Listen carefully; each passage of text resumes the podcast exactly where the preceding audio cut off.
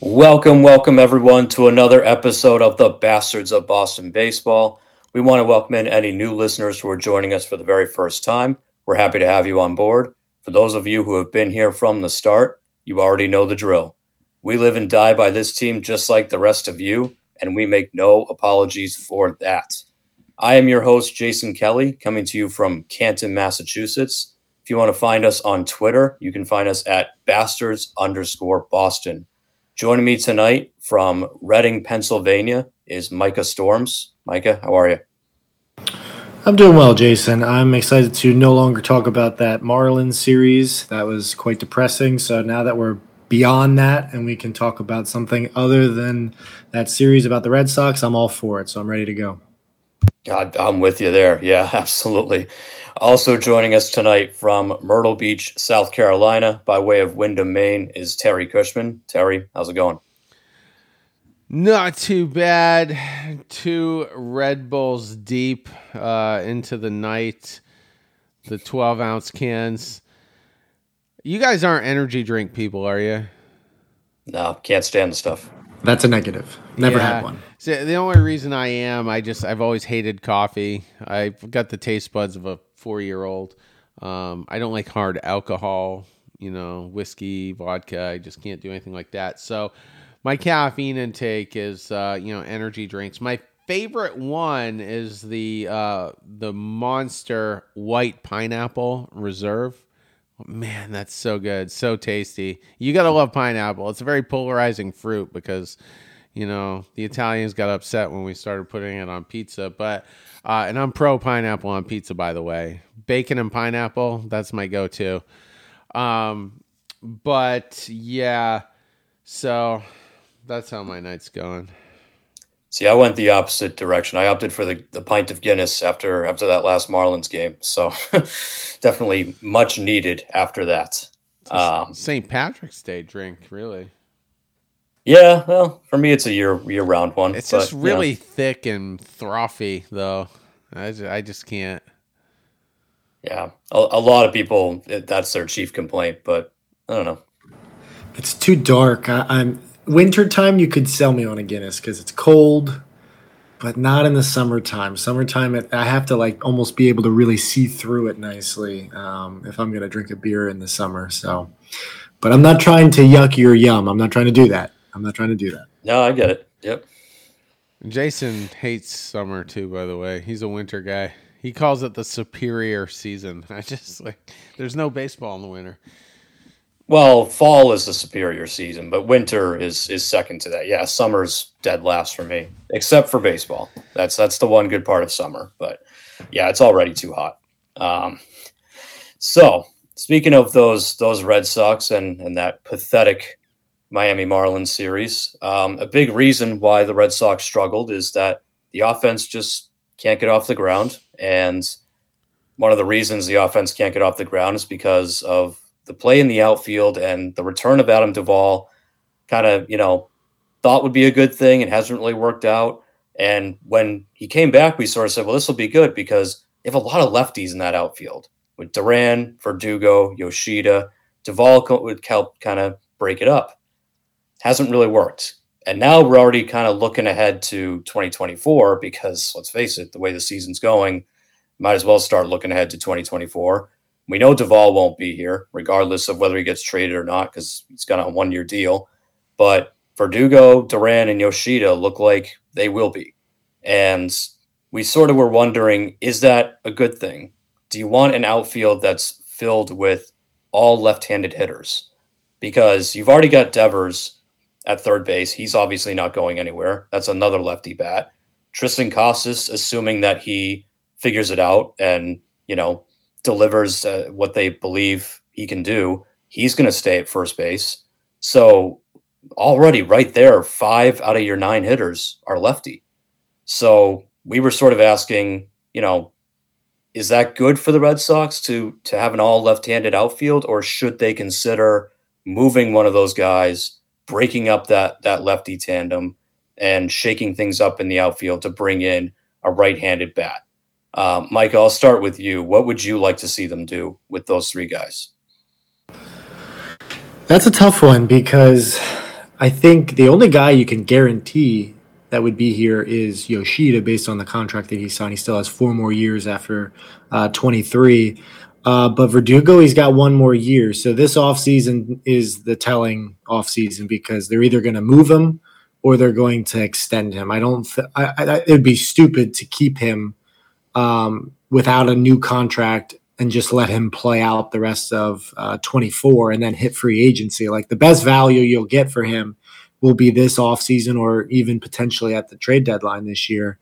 Um, and then Duran, he's taken a big step forward. Um, but is he a platoon player or is he a guy you can play every day? That that is still to be determined. But if the Red Sox, if they keep going down this path of uh, looking like they are going to be sellers at the deadline, I would imagine by the offseason we will know exactly who Jarren Duran is and what he is for this team moving forward.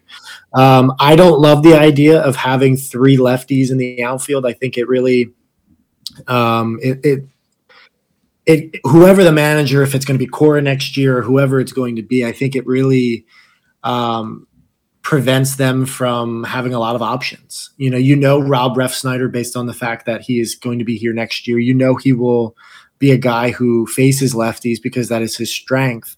But then you still have two other guys who really are not that good against lefties. Um, so I'm not sure I love that. Um, but both Verdugo and Duran, I do think they carry real trade value. I think they could um, acquire probably a pitcher, um, maybe even a, a right handed bat, depending on what they want to do. But I think some team would definitely benefit from one of those two guys. They could you could insert them into a lineup for Verdugo. That's an all star. That's because I really think he'll be an all star this year. That's a that's a valuable guy, and you have have him for a year, um, a year and a half if you get him at the deadline. So you could extend him if you really like him, but you know who Verdugo is. Uh, Verdugo is as a hitter. Um, maybe in the a different ballpark he becomes a little bit more of a power hitter. I just don't think Fenway Park fits his swing in terms of power. He can be a doubles guy like crazy. I think he's leading the league in doubles now with the monster. Um, but you know, I mean, could you imagine Alex Verdugo playing half of his games in Yankee Stadium? I think he would do just fine um, in the power department.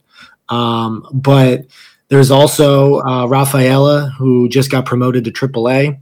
So you know how does he factor into this equation? Because the the descriptions about his defense is he's a Gold Glove caliber center fielder um, who also bats right-handed, but the bat is the biggest question.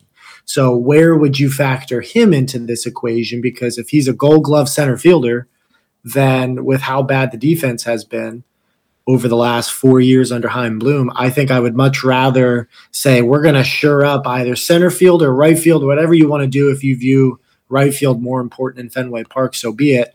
Um, but it would be nice to have a legit defender in the outfield again um, and see where the bat comes. Uh, you know, I don't want the Red Sox to have a, a Jackie Bradley Jr. 2.0 with a, a great defender and a, a, guy who hits 200. I don't want that to be Rafaela.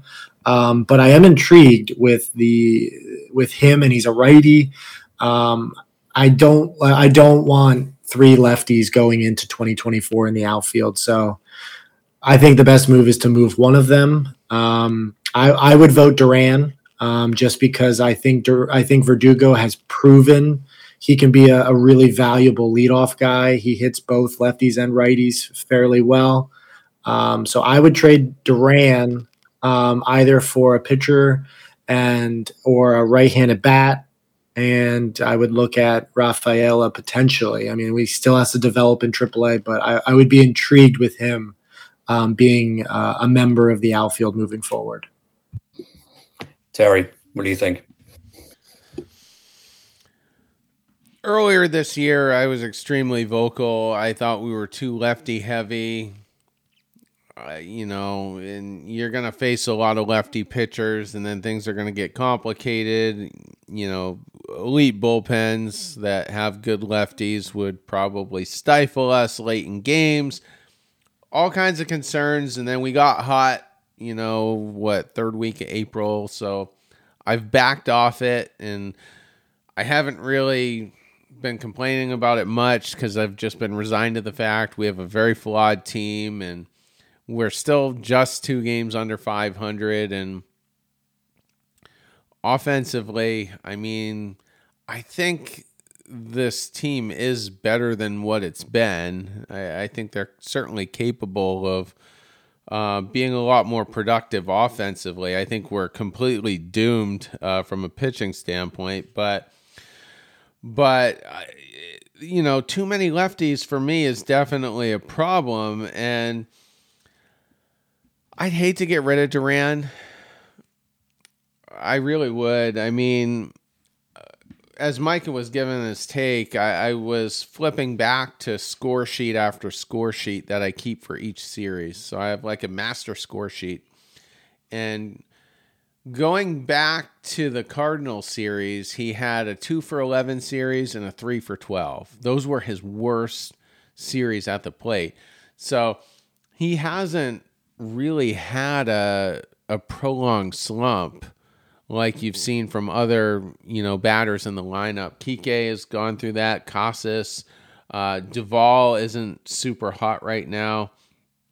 Um, Turner has been streaky, uh, you know, at times hot and cold on certain series, but Duran just hasn't really he hasn't gone into the slump that many of us expected would happen. And I don't think a, David Hamilton type guy has the ceiling that Duran has. I think Duran's ceiling is, is way higher, and it almost seems like he's an automatic stolen base if he wants to. He's going to run on most people, and he's going to take that bag. If their catcher has a has a bad pop time, and I just don't see how Duran's going to be beat you know, to second base. So I, I would personally, I would hate to get get rid of Duran. The curious thing to me is why have they not extended Verdugo? Like, it would be the easiest thing to do.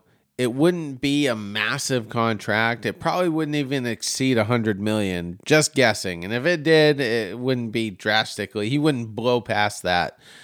So they could extend him. And I'm just wondering if there's something behind the scenes that they're not crazy about with him and maybe stuff we don't know about. And I'm sure none of that is really that serious in the grand scheme of things if my suspicions were correct, but perhaps there's something that just doesn't doesn't gel. I don't know.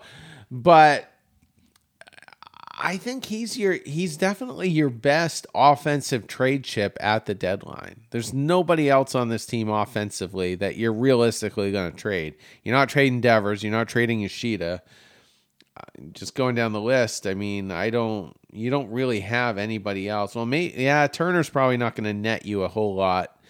Um, I'm sure you'll get something for him if they decide to deal him, but there's a lot of attractive qualities with Verdugo. I mean, he's an adequate defender. He's a viable top of the order bat, very low strikeout rate. And I think this August, his his value's never gonna be higher. You could trade him and, and still get something for him this winter, but it's never gonna be higher than it is right now. So if three lefty outfielders they think is a problem. I think I think they're going to explore the Verdugo thing. I just think that's more likely the the route that they will take. I mean, what's Duran worth? Uh, he's obviously worth more than he was last winter when he was a, a DFA candidate. By the way, I mean there was a time where we thought his 40 man spot might be valuable, uh, you know, in terms of putting someone else in it. So, I mean, what's Duran really worth? Like, what team's going to overpay for him? I don't know. So, but like you said, Jason, Casas probably not going anywhere. Devers not going anywhere. So that's two that's two infielders. You're probably going to have a lefty catcher. Just guessing. You might not. I mean, we had the Vazquez Plawecki thing for a few years, and and they were both righties. But um, I don't know. I don't know how it's going to go, but balance is important. And right now, we're we're way off balance, and that needs to be addressed. Uh, you know, at some point during the winter, at the latest. Yeah, and that's the one benefit the Red Sox have is they don't have to make that decision this season. They don't have to do it at the deadline. They may be tempted because, like you said, Alex Verdugo, if teams call about him, uh, he is your most valuable trade chip, and they may, you know, we've seen it in, in past seasons, trade deadlines, like the prices just skyrocket for some guys, and teams just throw their top five prospects around, you know, left and right. So part of me wonders if if the Red Sox get a phone call from, I don't know, Cincinnati, right? Cincinnati's trying to, you know, get over the hump and, and really get into the playoffs for the first time in a long time. If they call with a package of, you know, top 10 prospects, are the Red Sox really going to be able to say no to that? Because, like you said, they haven't extended Verdugo yet. And he's made it pretty clear he wants to stay. He, he you know, publicly said like, "Yeah, I'm all ears. Let's talk. Let's talk contract." Um, it wouldn't be a super expensive contract. I don't think you could get away with giving him the Benintendi deal, but you wouldn't have to go as far as the Brandon Nimmo deal. You could find somewhere in the middle where you're right. It may not even exceed 100 million, or if it does, it just barely gets over 100 million. Um, but it would be a very reasonable contract for him. So why the Red Sox haven't jumped at that opportunity, I, I agree that that is suspicious because you know is there something behind the scenes or is it just that they're hanging on to him and they're not extending him because they're waiting for those trade calls to come in? Whether it be this year or whether it be you know or this summer or in the winter you know maybe that's what they're waiting for. The guy that i would want to deal would be duran only because I like Verdugo's makeup. I like that he he obviously likes playing in Boston, which is a struggle to find these days. To find guys that actually like playing in Boston and like playing in this market. Um, you know, he's he's been challenged by the manager and he's responded. You know, Cora challenged him to get in better shape in the offseason. He did. Cora challenged him to improve his defense. He did. Verdugo said going into this year, his personal goals were to make the All Star team and to win a gold glove.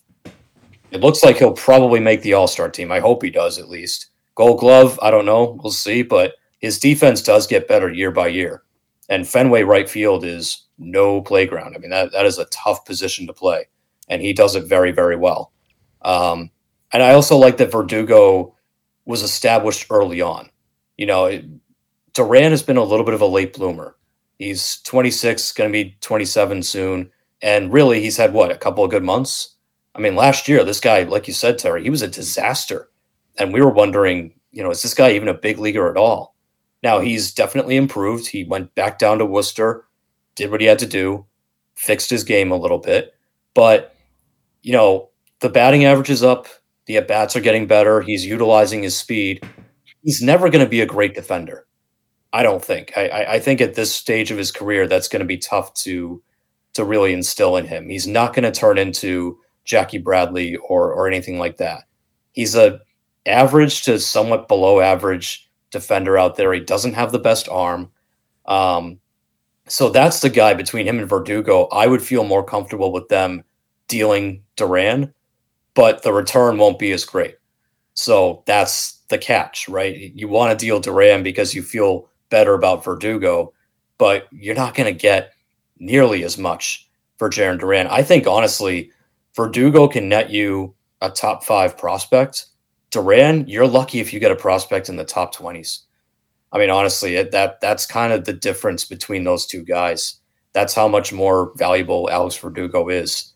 So ultimately, I would still, I think I would still deal Duran and I would just extend Verdugo. But the Red Sox have to make that decision soon. And it may you know, as much as I said they have time on their side because the only expiring contract in that outfield is Adam Duvall's, which bye bye, see you later, who cares? They may have to make the decision on Verdugo by this trade deadline. Are you going to trade him or are you going to extend him?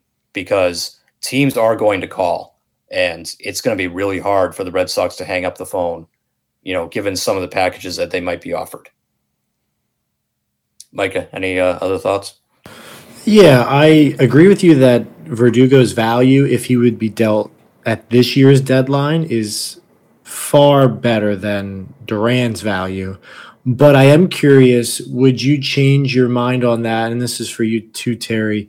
Um, if Verdugo, say the Red Sox say, we're not going to extend you, but we're going to move you in the offseason, do you think one year of Alex Verdugo is you're going to get more value in terms of a trade versus five more years of Jarren Duran. Obviously, it depends on how Duran finishes the year, but five more years of Duran versus one year of Verdugo, which do you think gives you a better package of players um, coming back? I personally, I still lean Verdugo because, like we talked about with his contract, what it would be earlier. I don't think teams are scared to give him that contract. I, I don't think that that would scare anybody away. I think other teams would look at it and say, well, yeah, it's for one year, but if we wanted to extend him, he's not going to be too expensive. And ultimately, he's the better player with still the higher ceiling. So let's take Verdugo. Um, but it's it's valid because yeah, Duran is under team control for much longer. So that is appealing to some of the, especially the smaller market teams that maybe don't want to throw their money around too much. Yeah, I mean, unquestionably, Verdugo does net you the bigger uh, return on a trade.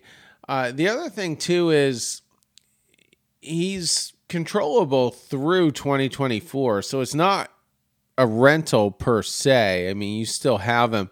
The team that acquires him can can go for it this year with him on their roster and then flip him next summer if they wanted to. Like so there's just so many possibilities um, the acquiring team can can do.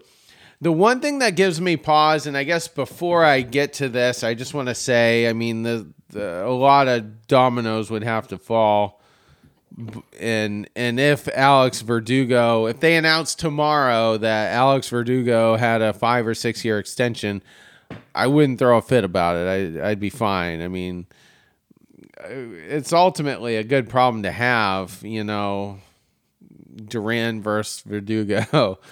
but the one thing that does give me pause is what if a 100 to 120 million dollar contract prevents you from getting the next Kevin Gausman type guy when you could just be paying Duran, you know, the minimum and then arbitration so I kind of like the idea of not having a huge contract. I mean, you got Devers at at big money. Um, Yoshida, not huge money, but still, it's a significant contract, and you might be looking to extend a guy like Bello at some point, uh, which probably uh, won't be cheap.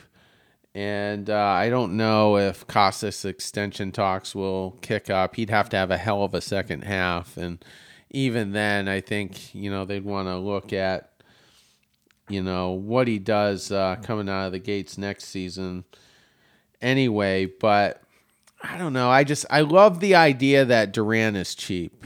And you're going to have Marcelo Meyer up. He's going to be cheap for a little while. Nick Yorke will be cheap for a little while I know we got some pitching prospects that are within a year or two, and and they will be as well. So that's just one thing I look at. But I, if Duran got traded, I wouldn't throw a fit. If Verdugo got extended, I wouldn't throw a fit. You know, I like them both, but you can't keep everyone. You know, you need balance, like I was saying earlier. Yeah, absolutely. And you know, talking about the next big money pitching contract that you might want to pursue, keep in mind that if you extend Verdugo, okay, yeah, that that eats up some of your payroll, but in a couple years, no more Chris Sale contract, no more Justin Turner contract, no more Kenley Jansen contract. So as much as you're bringing money on, every year there's going to be money coming off as well. So it's kind of like a net of, you know, not that much that you're adding. Um, so I, you know, and again, Verdugo's contract is not going to be astronomical. So for the Red Sox, it should not preclude them from signing any any other big free agents. Um, granted, I could see them using that as an excuse. You know, if uh, hey, we extended Verdugo, so yeah, that's why we didn't get in on the Ohtani sweepstakes. Like, I could totally see them uh, using that as, as, an excuse and giving that to the fan base. But I don't believe it would preclude them from anything like that. It just occurred to me as well. I mean, I think the best comp is actually on our team right now. Uh, I mean, should he be making like 120 million would put him about 40 million more than Yoshida. So is he more valuable overall than Yoshida? I mean, he's better defensively, but I don't know. I mean, he's not quite as elite at the plate as uh, Yoshida potentially is. Yeah, I, I was thinking that if they decide to not extend Verdugo and they say, well, we're going to go with the cheaper option, I feel like depending on what they do in the offseason, if they are not super aggressive in the pitching market, like it really says a lot about where this team is. Like if if uh, a five and say 90, because that's what Yoshida got, if it's five and 95, whatever it is, if that's preventing the Red Sox from spending their money, I think that says this team and this this ownership group in particular is is not really serious in building a winning team. I, I still think Duran you can win with Duran, but if you're trying to save dollars but not reinvest it into other parts of the team, that says a lot. If they say if you if Terry if you're like well Duran's cheaper and you can go get a, a pitcher and you can add to the rotation a, a number two starter, maybe that Japanese pitcher if you use the money for that you you save on Verdugo and you give it to him, no complaints for me. But if you don't use that money and you go out and you sign a, a, a few more one or two year deals because you don't want um, to tie up big big money and you want financial flexibility, then I will be pretty frustrated because I, Verdugo's worth the money. You know what you're going to get in Verdugo. I think Duran, there, there still are question marks in, in, the type of player he's going to be. Um, but if you're trying to build a, a, better baseball team, you can convince me that Verdugo should be traded. Um, but you got to go out and do it then. And with this with this ownership group, we we've seen very little commitment from them to say we're we're we're going to win. You know, the Story deal was a big deal and the Yoshida deal was big, but they've yet to go out and say we're going to address the pitching problems. And until they do that, and it's risky uh, investing in pitchers. I mean, we're seeing it with Chris Sale now. Investing in pitchers is is risky, but the rotation. The only way this team improves is with pitching help in the rotation, and they need to do that to convince me that they are serious about winning. Well, my final uh, observation here. Um, this has been a, it feels like it's been a long season it, it's like a lifetime almost from now to where we were on opening day and there's a lot of baseball left to be played before the deadline you know you got a, a full month and I think that that could be a big month for Duran in, in terms of the jury you know, rendering a verdict. Has he arrived? Is he a bona fide player? You know, is the, by then it's a pretty good sample size. And so uh, I just wonder if his performance in July will determine, you know, maybe what the fate is for Verdugo. Because, like I said, it would be they sh- they could extend him tomorrow, and it would. It, it would be dumb not to if if they you know had had a lot of interest in him uh, why why wait you know to the point where other teams are to get involved and possibly outbid you like it would be the that's the easiest extension you could do. So, but it hasn't happened, and that's that's a little strange to me. So we'll see, but it's it's going to be a fascinating month uh, either way. Yeah, absolutely. I think a lot will be decided uh, in the following month, not just for this season, but going forward as well. So definitely something to keep an eye on. Um, so real quick in the category of oh, you think you've got problems. Um, we're going to head out to the National League. Uh, two teams that are getting talked about a lot over there for their underwhelming seasons. Uh, firstly, the New York Mets in the NL East right now, um, at least at the time of this recording, they are 17 and a half back in the NL East, uh, under 500 by nine games. Steve Cohen, the owner, um, basically posted on Twitter saying, I'm going to do a press conference. You're going to hear it straight from me. Um, not that anything like that would ever happen with this ownership group. So, but he did do that press conference and he said that Showalter's not getting fired, um, Billy Eppler's not getting fired for now. He did say though, if things don't turn around, um, heads are going to roll. So, you know, Mets uh, they're they're in a little bit of uh, chaos right now. Um, you know, Buck Showalter's not not playing the young guys, and uh, fans are getting frustrated with him. The pitching hasn't quite been there the way that they had hoped. Um, obviously, the Diaz injury that that was a brutal blow to them as well. So they're in a little bit of a crisis, and joining with them out there in the NL West, the San Diego Padres, uh, who are now the new home of our, our old friend Xander Bogaerts, who is getting pretty mouthy over there. By the way, um, he's he's been very verbal about the team struggles and how you know unhappy he is with that. Not having the best season himself, uh, you know, as a reminder. Um, they had the Tatis suspension to deal with. He's now back playing the outfield for them. Um, you know, Machado was hurt for a while. He's, I think he's back now. Um, but they're 10 and a half back in the NL West, also under 500. And again, just a team that had a lot of, you know, lofty expectations going into this year.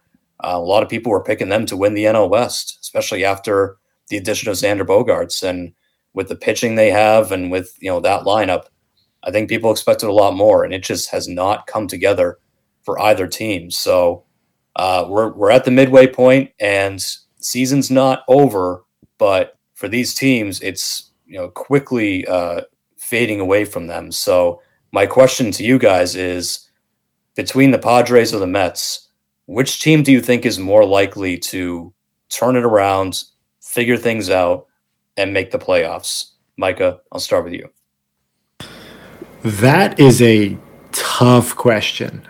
I whew, you look at the standings in terms of the NL wild card, and they are side by side, which is appropriate. The Padres find themselves eight games back from the last wild card spot, and the Mets are nine games back. So we pretty much have a head to head race here. Um, and it's interesting because they were the winners, the two clear winners of the offseason.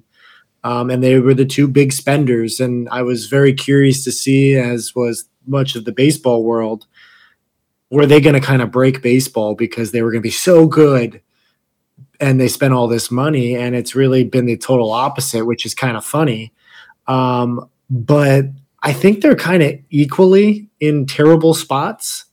Um, I, I wouldn't personally bet on either of them because I think they are both train wrecks. Um, but if I had to pick one of them, I would pick the Padres because the New York Mets, their entire organization in terms of the big league club is built around two pitchers over the age of 40 and Justin Verlander and Max Scherzer. It's similar to last year. It was built around Max Scherzer and Jacob DeGrom. If those if their front of the rotation is healthy, they can beat anyone. Well, last year, Max Scherzer got hurt and he got tired and he wasn't the same pitcher in October and it burned him. And this year, Scherzer hasn't been the same guy and Verlander, his velocity's down. He's not the same guy either. So you're you're really expecting two 40 year olds who have like a combined 6,000 innings on their two arms um, you would basically be expecting them to carry the New York Mets into the playoffs. I just don't know if I see those guys doing it versus if you look at the Padres, it's really their core group of of superstars in in um, Soto, Bogaerts, and Machado. Those are the guys who have kind of underperformed, and I would I would bet on those three guys reverting back to their career norms much better than expecting 40 year olds to all of a sudden find lightning in a bottle and start throwing 98 again. I just don't see it with the Mets. Eh, the, the, offense has been up and down, but it, it, really does come down to their starting pitching.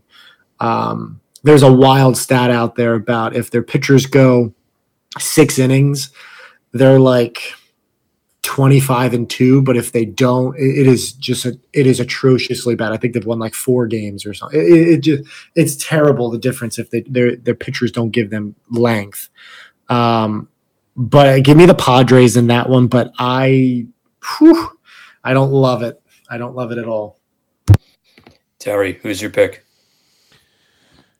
It's really tough. I mean you look at they're they're both in extremely tough divisions. Let's put it that way. I mean, the Mets have the Braves, the Marlins, and, and the Phillies have gotten pretty hot lately. The Phillies are only just two games out of the third wild card at this point, six games above 500, and I, I think they were as many as three or four games under 500 uh, at some point earlier in the season, uh, in the month of May, sometime.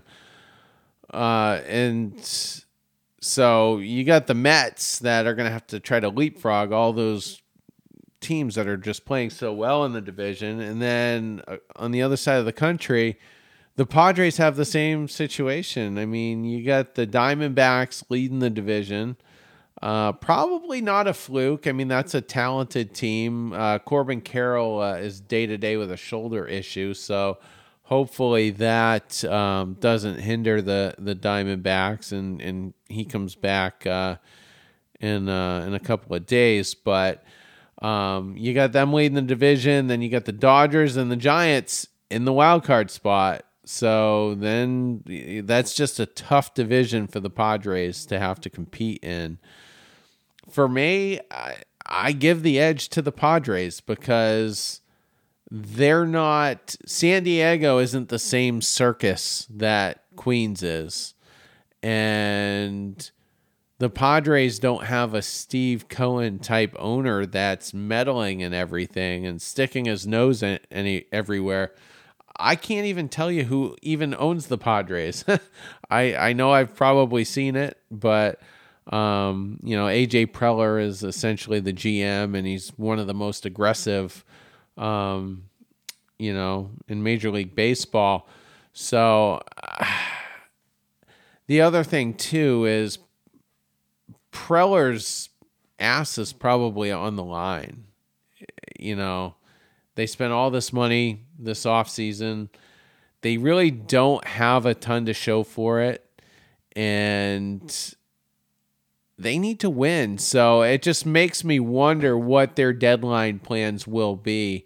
You know, will they make an acquisition? I mean, it's probably not going to be the blockbuster trade you saw a couple summers ago, you know, where the Dodgers got uh, Scherzer from the Nationals and gave up Mackenzie Gore and, you know, a couple other nice prospects. But um, I just, I just think the Padres are, you know, they're in a much better um, environment. Their atmosphere isn't uh, hostile or anything.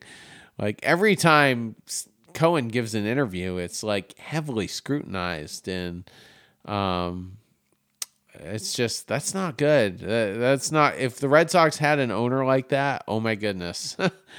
I, you know, it wouldn't be fun podcasting, uh, you know, about a team with with that type of an ownership. So, um, yeah, they're both probably cooked if we're if we're being honest, but slight edge to the Padres for me. Yeah, I'm gonna make it three for three because I I would also bet on the Padres if it's going to happen. I I'm not sure either team, like you said, I think they both might be too far out of it at this point. But that Padres rotation, I'll take over New York's any day. Um, you know, Snell, Musgrove, Darvish. Um, it, they just they have better frontline pitching. I think they have a better bullpen too. I mean, I I didn't realize that David Robertson was closing games for the Mets now with Diaz out. I mean, that's I didn't even think that guy was still around. Um, give me Josh Hader over David Robertson at the end of a game, and I just think the Padres their their talent is too good and guys are underperforming, but I don't think that's going to last. Like Soto is is going to figure it out at some point. Um, you know, Tatis has already gotten off to you know a good start since coming back. Jay Cronenworth is hitting like 207 right now.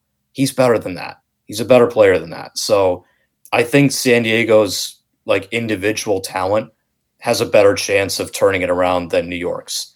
New York is an old team. I didn't realize how how old that whole roster is, but um, you know they got some young guys like Lindor, Alonso, Brett Baty, but you know I don't know Daniel Vogelbach is their everyday DH.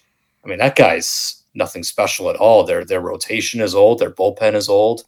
Um, I and I just think it, it is. It's too much of a circus over there. So I also I'm more of a Bob Melvin guy than a Buck Showalter guy. I, I have never been a Showalter fan. I just think that he's so overrated. I think that, you know, I don't know. I just if the roster is perfect, he's a good manager and he can, you know, lead you through. But same thing, my same complaint with him that I have about Alex Cora. It's like if he has to dig a team out, he's the wrong guy to try and do it because he just he's not the rah rah like you know get behind me guys. We're gonna do this kind of manager. He's the kind that you know he's going to piss players off and start benching the wrong guys, you know, as soon as they lose a, a three game series or something. So I'll take the Padres. I just believe in that rotation and that front end talent way more than New York's right now. And like you said, Terry, it, not the circus. It, uh, you know, I had to look up who the uh, the Padres owner is, like uh, Peter Sizer or something. Like, never even heard of the guy. He's a businessman. Uh, you know, I don't think he's ever said a peep publicly about his team just you know it, it's such a calmer atmosphere over there. So I'll take San Diego.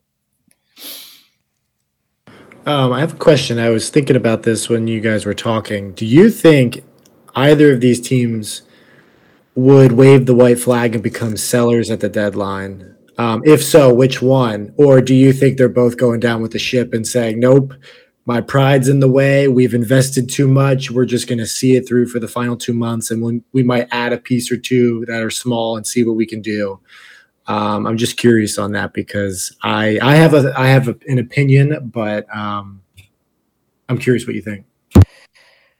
Oddly enough, if if either team were to do that, wave the white flag and become sellers, I think it's more likely to be the Mets because I think Cohen would do it just out of spite and out of anger. Like I could see Cohen just saying, you know what? I thought I brought in the right people. They screwed up. So now I'm just going to ship out whatever bad contracts I have. I'm going to focus on keeping like Lindor and keeping Alonso around. But all you other guys, you're out. And we're going to start over and we're going to do it the right way next time. Um, I think the Padres just, for them to blow it up, it's tough because the contracts they have, I mean, I don't know. It, Xander's long term. You know, Machado's going to stay there. Tatis, I don't know if he's really tradable at this point.